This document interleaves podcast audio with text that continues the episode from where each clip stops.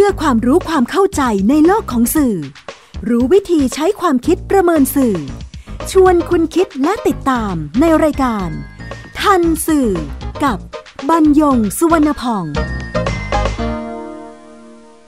สวัสดีครับคุณผู้ฟัง พบกับรายการทันสื่อทางวิทยุไทย PBS ทุกเย็นวันศุกร์เวลา 16นาฬิกา30 นาทีถึง 17นาฬิกา บรรยงสวนผ่องดำเนินรายการ ชนะทิพไพรพงศ์ผลิตรายการ ทันสื่อเป็นรายการความรู้ด้านสารสนเทศ แล้วก็เรื่องราวที่เกิดขึ้นในโลกของข่าวสาร ซึ่งส่งผลกระทบต่อบุคคล หรือสังคม อันเนื่องมาจากเนื้อหาหรือว่าอันเนื่องมาจากสื่อ แล้วก็นำมาเรียนรู้ร่วมกันเพื่อนำไปสู่สังคมคุณภาพครับ ทันสื่อวันนี้นำเรื่องสื่อกับคลิปเด็กอนุบาลถูกครูทำโทษ มาพูดคุยกับคุณผู้ฟัง คือกรณีครูโรงเรียนอนุบาลแห่งหนึ่งนำคลิปวิดีโอขณะกำลังทำโทษเด็กนักเรียนชาย ชั้นอนุบาลที่เล่นแป้งครับ ทีนี้ จะบอกเล่า 90 คุณผู้ฟังได้ ก็อยากที่จะให้คุณผู้ฟังได้ยินเสียง ของครู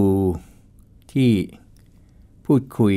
กับเด็กอนุบาล ครูนี่เป็นครูโรงเรียนอนุบาลแห่งหนึ่งในอำเภอด่านมะขามเตี้ย จังหวัดกาญจนบุรี ก็ไม่จำเป็นต้องไปบอกชื่อเสียงเรียงนามอะไรนะครับ ก็รับฟังเสียงในคลิป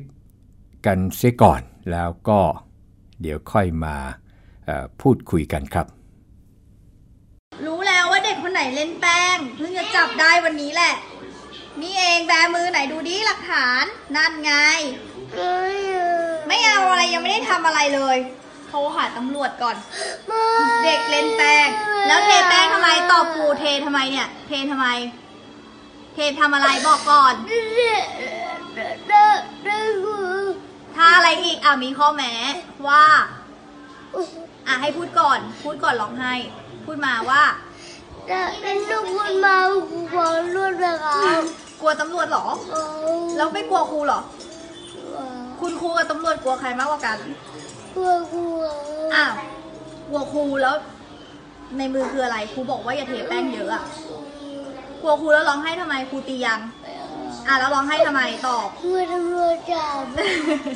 เคยโดนตำรวจจับเหรอ เดี๋ยวโทรเลยโทรหาคุณนิดด้วย แล้วทำยังไงดีกับแป้งในมืออะทำยังไงดีทำยังไงดีทำยังไงดีอะทาแล้วทำอยู่ของไม่ต้องมีข้อแม้ไม่ต้องท่านั้นท่านี้อะทาทาให้หมดนะอะทาให้หมดอ่าอะทาไป ทาให้หมดนั่นแหละอืมห้ามทิ้งนะจับได้แล้ว ทุกวัน ไม่อะไม่เอาอะไร แล้วร้องไห้ทำไมหนึ่งสองสามอึ๊บยิ้มดิยิ้มหล่อที่สุดเลย เอาให้หล่อกว่านี้ ยิ้มเห็นฟันด้วยเห็นฟันด้วยสองนิ้วด้วยสองนิ้ว ชื่ออะไรครับลูกตัวครับดังๆครับลูกตัวครัโจบหล่อไหมครับเออโดนตีนะครับสองที โอเค ครับคุณผู้ฟังได้รับฟังเสียงแล้วคุณผู้ฟังบางท่านอาจจะมีโอกาสได้เห็นภาพเคลื่อนไหวในคลิปไปด้วย ก็ดีครับก็จะได้ทำให้การพูดคุยกันในวันนี้เนี่ยเรามองเห็นข้อที่น่าคิดในมิติต่างๆ ที่เกี่ยวข้องกับเด็กและเยาวชนกัน คือจากคลิปอันเนี้ยพอ ครูนำไปโพสต์บนสื่อออนไลน์ แล้วสื่อกระแสหลัก อย่างเช่น รายการเรื่องเล่าเช้านี้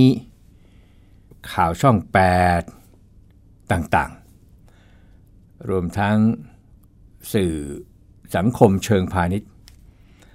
ก็นำคลิปเนี่ยไปออกอากาศ สื่อสังคมเชิงพาณิชย์หลายรายครับที่ต้องการยอดสมาชิก ก็นำไปพาดหัว อย่างหลากหลายเพื่อเรียกคนเข้ามาดู ก็หวังส่วนแบ่งค่าโฆษณา ที่จะได้รับจาก YouTube อย่างเช่นเปิดคลิปสุดน่าเอ็นดู เมื่อน้องโจถูกครูจับได้ว่าเล่นแป้งปล่อยโฮต่อรองอย่าฟ้องตำรวจ เช่นน่าเอ็นดู เด็กอนุบาลถูกจับได้ เทแป้งเล่น ร้องโฮ ถูกครูทำโทษแบบน่ารักให้ทาหมดหน้า เช่น ตลก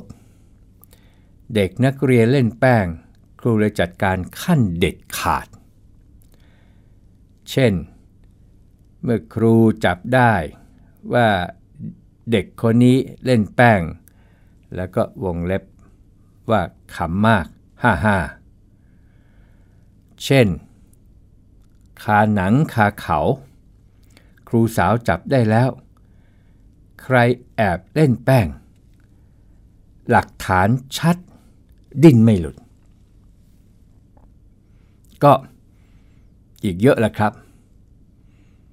เอาเป็นว่า เด็กในคลิปเนี่ยไม่รู้ว่า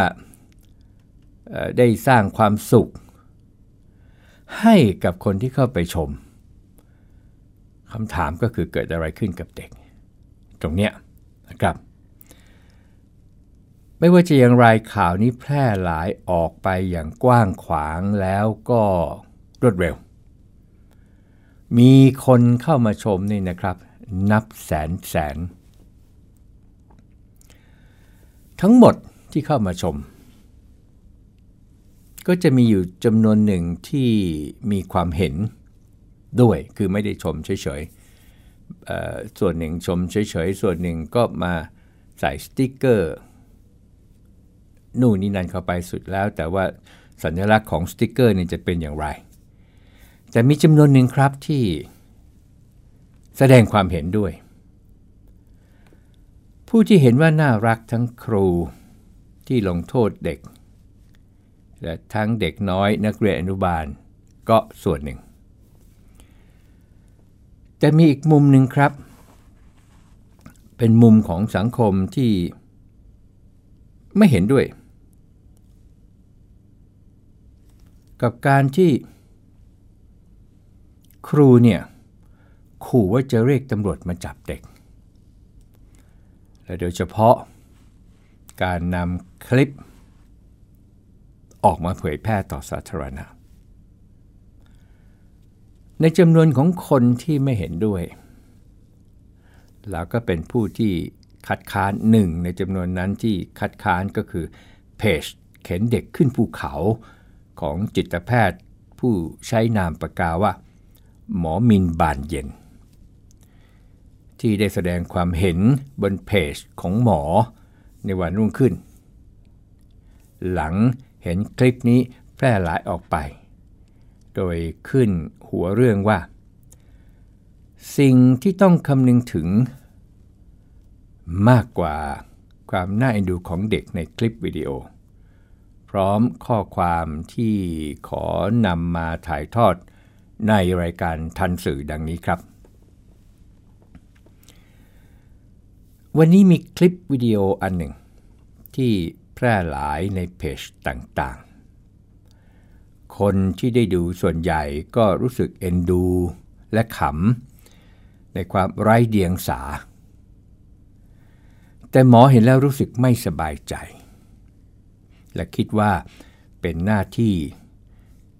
ที่จะต้องมาเขียนเรื่องนี้ให้สังคมรับทราบ และมีความละเอียดอ่อนมากขึ้นในเรื่องของเด็ก เป็นคลิปที่คุณครูถ่ายเด็กผู้ชายคนหนึ่ง ที่เป็นนักเรียนในความดูแล เด็กแทแป้งออกมาเล่นซน ในคลิปเด็กกำลังร้องไห้ และบอกว่า กลัวครูจะจับส่งตำรวจ ต่อจากนั้น ครูถามเด็กกลับไปว่า กลัวครูหรือตำรวจ มากกว่ากัน เด็กจึงตอบว่า กลัวครู และก็ยังร้องไห้ต่อ หมอคิดว่าเด็กมีความกลัวอย่างมาก ว่าครูเนี่ยจะจับเขาส่งตำรวจจริง ๆ จริงอยู่ การเล่นแป้งเป็นเรื่องที่ไม่ถูก และต้องจัดการ แต่วิธีการจัดการของครู หมอก็คิดว่าไม่เหมาะสมเช่นกัน ในการถ่ายคลิป วิดีโอ มาเผยแพร่ในโซเชียลมีเดียและเรื่องการขู่เด็กให้กลัวนี่ก็เหมือนกัน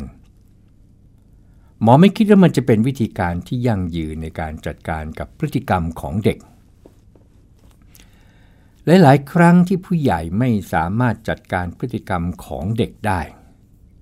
ทำให้เกิดความโกรธหงุดหงิด เสียใจที่เด็กไม่เชื่อฟัง ที่โกรธมากลึก ๆ อาจจะเป็นเพราะรู้สึกว่า ความเป็นผู้ใหญ่เนี่ยถูกท้าทาย ที่เสียใจ ก็เพราะน้อยใจที่ไม่เชื่อฟัง ทั้งๆทที่รักและเป็นห่วง อารมณ์ต่างๆที่เกิดขึ้นก็ทำให้ผู้ใหญ่ท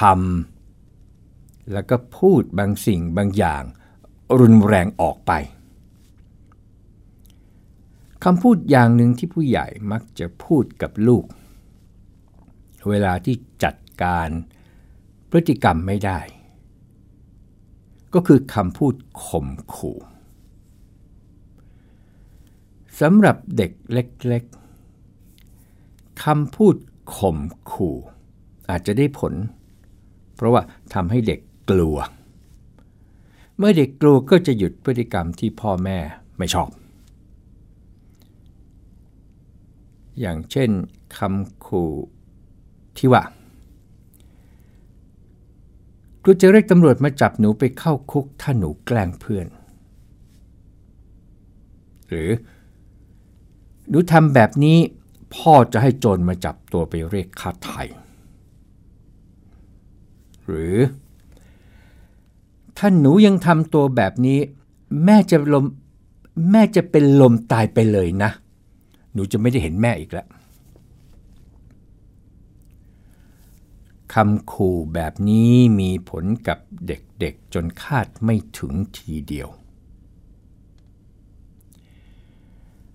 ในเด็กนั้น พื้นฐานสำคัญ ที่จะให้เด็กคนหนึ่งเติบโตไปเป็นคนที่มีจิตใจเข้มแข็ง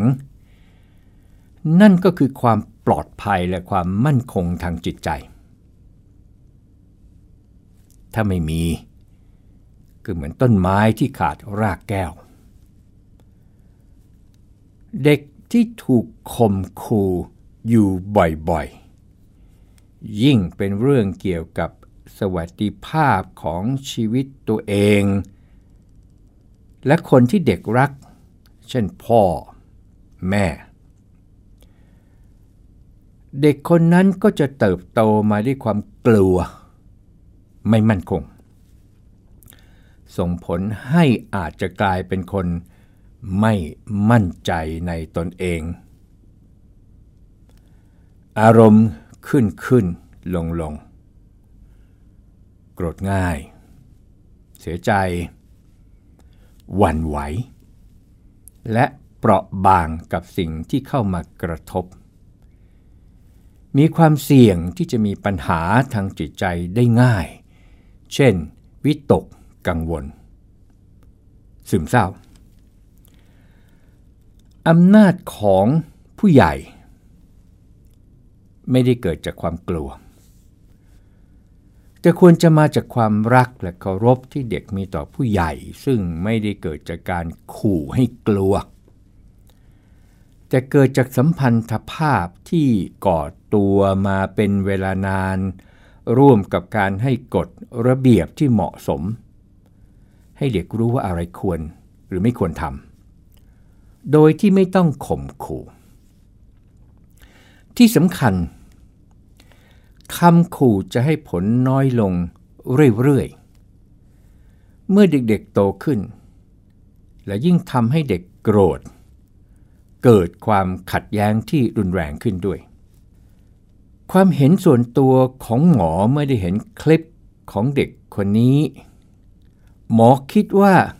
1. หมอไม่อยากให้คุณครูถ่ายคลิปเด็กและเอามาลง เพราะอย่างหนึ่ง การทำเช่นนี้ สุ่มเสี่ยงเป็นการละเมิดสิทธิเด็กตามกฎหมายแต่วงเล็บแม้จะคิดว่าคุณครูไม่เจตนา พ่อแม่เด็กอาจจะไม่สบายใจ เด็กเองจะรู้สึกอย่างไร เมื่อเห็นเขาอยู่ในคลิปวิดีโอที่คนดูแล้วก็หัวเราะด้วยความตลกขบขัน ถึงแม้จะบอกว่าเป็นความเอ็นดูก็ตาม 2. เด็กดูมีความกลัวอย่างมากจากการถูกข่มขู่ ซึ่งตรงนี้มีผลกระทบกระเทือนต่อสภาพจิตใจเด็ก หากเกิดในระยะยาว ความกลัวและความรู้สึกไม่ปลอดภัย จะทำให้เกิดความไม่มั่นคงทางจิตใจได้ 3. แทนที่ครูจะถ่ายคลิป แล้วเอามาลง Facebook ครูควรจะคุยกับเด็กส่วนตัว ไม่ขู่ให้กลัว สร้างแรงจูงใจในการ ปรับพฤติกรรมอย่างยั่งยืน อาจจะเรียกพ่อแม่มาพูดคุยถึงลักษณะนิสัยใจคอของเด็ก เพื่อหาแนวทางในการช่วยเหลือ อย่างยั่งยืนต่อไปมากกว่า หมอเข้าใจว่า คุณครูมีความปรารถนาดีที่จะปรับพฤติกรรมของเด็ก แต่เรื่องความรู้สึกเป็นเรื่องที่เราต้องมีความละเอียดอ่อนแถมโซเชียลมีเดียเป็นสื่อที่ใครๆ ก็สามารถโพสต์อะไรก็ตามที่ต้องการลงไป เพียงแค่กดปุ่มเดียวทุกอย่างก็จะกระจายไปทั่ว เพราะฉะนั้น บางคนที่ใช้โซเชียลมีเดียต้องมีความรับผิดชอบ มีสติรู้ตัวในการกระทำของตัวเองเสมอ โดยเฉพาะผู้ใหญ่ที่มีวุฒิภาวะมากกว่าเด็กๆนะคะ อันนี้ก็เป็นข้อสังเกตและข้อเสนอแนะจากจิตแพทย์ที่กล่าวได้ตรงประเด็น แต่ว่าพักอีกสักครู่ครับ คุณกำลังฟังรายการ ทันสื่อ กับบรรยงสุวรรณพอง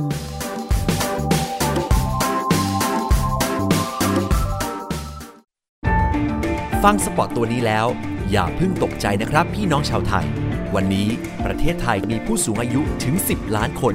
จำนวนผู้สูงอายุจะมีมากกว่าเด็กและวัยรุ่น1ใน 10 ต้องอยู่ตามลำพัง อายุจะยืนยาว แถมยังเจ็บป่วยและยากจน คุณคงไม่อยากเป็นหนึ่งในนั้นใช่ไหมครับ เตรียมตัวให้พร้อมตั้งแต่วันนี้ หัวใจไม่มีวันชรา ไทย PBS ติดปีกความคิด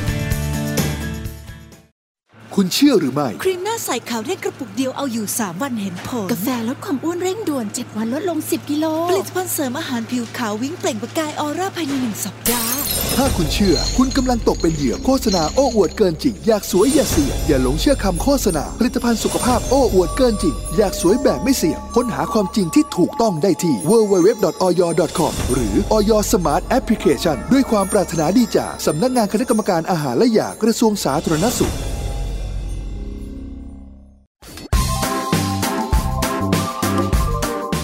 ฟังรายการ ทันสื่อ กับบรรยงสุวรรณพอง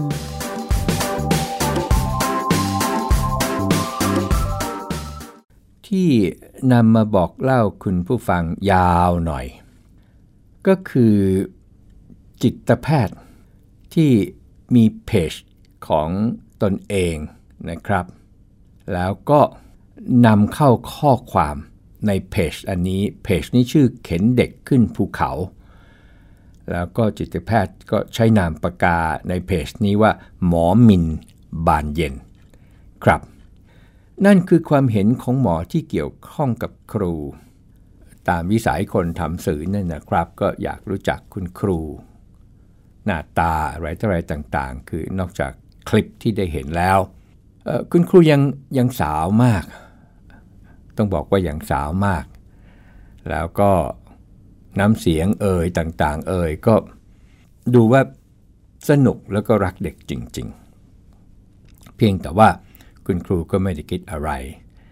แล้วก็คงจะเห็นขำเหมือนกับคนที่เขาเห็นคลิปนี้แล้วแล้วก็เห็นขำตามไปด้วย ทีนี้ส่วนที่อยากจะเพิ่มเติม จากที่จิตแพทย์ผู้นี้กล่าว แล้วก็มีส่วนที่ไม่ได้กล่าวถึง นั่นก็คือสื่อกระแสหลัก สื่อกระแสหลักในที่นี้ก็คือสื่อมวลชน ที่ก็มีอยู่จำนวนหนึ่งแล้วครับ ส่วนใหญ่จะมีเพียงช่องเดียวนะครับที่มองต่าง แต่นอกนั้นแล้วเนี่ยมองไปเพียงด้านเดียวหรือมิติเดียว ก็คือความน่ารักที่เกิดจากการ ทาหน้าตาตนเองด้วยแป้งในมือตามคำสั่งครู ความน่ารักที่เด็กเนี่ยเปลี่ยนจากร้องไห้มาเป็นหัวเราะได้ในทันที อันนี้ก็ตามที่ครูสั่งอีกเช่นกัน การที่สื่อนำคลิปนี้มาเผยแพร่ต่อ อีกด้านหนึ่งครับ อีกด้านหนึ่ง ก็อาจจะถูกมองว่านี่คือการฉก ฉวยโอกาสจากความน่ารักของเด็กมาขายข่าวที่อาจกลายเป็นการซ้ำเติมตัวเด็กในอนาคตและตลอดไป เมื่อเด็กเติบโตเป็นผู้ใหญ่ แล้วเข้าใจว่า คือเข้าใจสิ่งที่ได้เกิดขึ้นว่า เป็นเรื่องตามประษาเด็กที่เกิดขึ้นกับเด็กคนใด และเรื่องใดก็ได้ คือถ้าเขาคิดอย่างนี้ ก็เออเอาความทุกข์ของเขาตอนเด็กจะคือความสุขของผู้ใหญ่ตอนเด็กตอนตอนนั้นก็ก็ดีก็ไม่ว่ากันก็เป็นเรื่องขบขันธรรมดาไป ถ้าคิดอย่างนั้นได้นะครับ ในทางกลับกัน เด็กที่เติบโตคนเดียวกันนี้นี่แหละ เด็กวันเนี้ยที่เขาโตขึ้นในวันหน้าเนี่ยเห็นว่าเขาถูกสังคมหยิบฉวยความสนมาประจานตั้งแต่เด็ก แล้วมองว่าเนี่ยคือจุดอ่อนสำคัญอันเป็นปมด้อยในชีวิตของเขา ในทางกลับกันถ้าเขาคิดอย่างนี้ อะไรจะเกิดขึ้นครับตอนที่เขาโต ข้อนี้ตอบไม่ได้ ไม่ทราบจริง ๆครับ แต่ไม่เป็นผลดีเลยกับอนาคตของชาติคนหนึ่ง เรียนย้ำนะครับ ไม่เป็นผลดีเลยกับอนาคตของชาติคนหนึ่ง ถ้าเขาเป็นอย่างนั้นในทางกลับกัน ประการต่อไปครับ การกระทำของครู ที่นำคลิปบนสื่อสังคม มาขึ้นบนสื่อออนไลน์เนี่ยบนสื่อสังคม โดยไม่ได้รับอนุญาตจากผู้ปกครอง ไม่ได้หมายความว่าต้องรับผิดชอบทางกฎหมายคือครูเนี่ย ต้องรับผิดชอบทางกฎหมาย แต่เพียงผู้เดียวหากมีการฟ้องร้องฐานละเมิดนะครับ สื่อเองก็ต้องรับผิดชอบด้วยเช่นกันแต่จริงๆแล้วอาจจะไม่จำเป็นต้องเป็นผู้ปกครองก็ได้ที่ที่ต้องเป็นโจทย์ ถ้าหากว่าเรื่องนั้นเนี่ยมันอยู่ในเงื่อนไขของกฎหมาย และเงื่อนไขของกฎหมายที่มันเป็นอย่างนี้เมื่อใด นั่นก็หมายความว่า กฎหมายต้องบังคับใช้เหมือนกันหมด ไม่มีข้อยกเว้น เช่นเดียวกันครับ กับสื่อออนไลน์ทั้งหลายที่เป็นสื่อ พาณิชย์ สื่อสังคมเชิงพาณิชย์ ที่ฉกฉวยโอกาสเนี่ยมาทำให้คนมาชมเพจของตัวเองให้มากที่สุดหรือเข้ามาชม ใน YouTube ที่ตัวเองเปิดเป็นช่องได้มากที่สุด เพื่อตัวเองจะได้มีโอกาสได้ส่วนแบ่งรายได้จากการโฆษณา ทั้งนั้นเลยนี่นะครับ ประการสำคัญที่สุด จริงๆแล้วเนี่ยเรียนนะครับว่า เด็กต้องได้รับความคุ้มครองไม่ว่าทางร่างกายหรือจิตใจ เพราะว่าเด็กยังดูแลตนเองไม่ได้ เด็กยังฟ้องร้องไม่ได้ ไม่ว่าโดยพฤตินัย หรือโดยนิตินัย ตรงนี้ครับที่อยากจะเรียนว่า วิจารณญาณของคนทำสื่อที่เป็นมืออาชีพเนี่ยคือมีอาชีพในสื่อมวลชน แล้วก็เป็นสื่อมืออาชีพด้วยเนี่ยเป็นเรื่องสำคัญนะครับ โดยเฉพาะกับเด็กและเยาวชน สื่อจึงต้องรู้ทันสารสนเทศ ก่อนประชาชนผู้รับสาร ไม่เช่นนั้นแล้ว สื่อจะกลายเป็นผู้ทำร้ายสังคมเสียเอง พบกับทันสื่อทางวิทยุไทย PBS ทุกเย็นวันศุกร์เวลา 16นาฬิกา30 นาทีถึง 17นาฬิกาบรรยงสวนพอง สวัสดีครับ ติดตามรายการทันสื่อได้ทางวิทยุไทย PBS www.thaipbsradio.com แอปพลิเคชัน Thai PBS Radio ติดตามข่าวสารทาง Facebook ได้ที่ facebook.com/thaipbsradiofan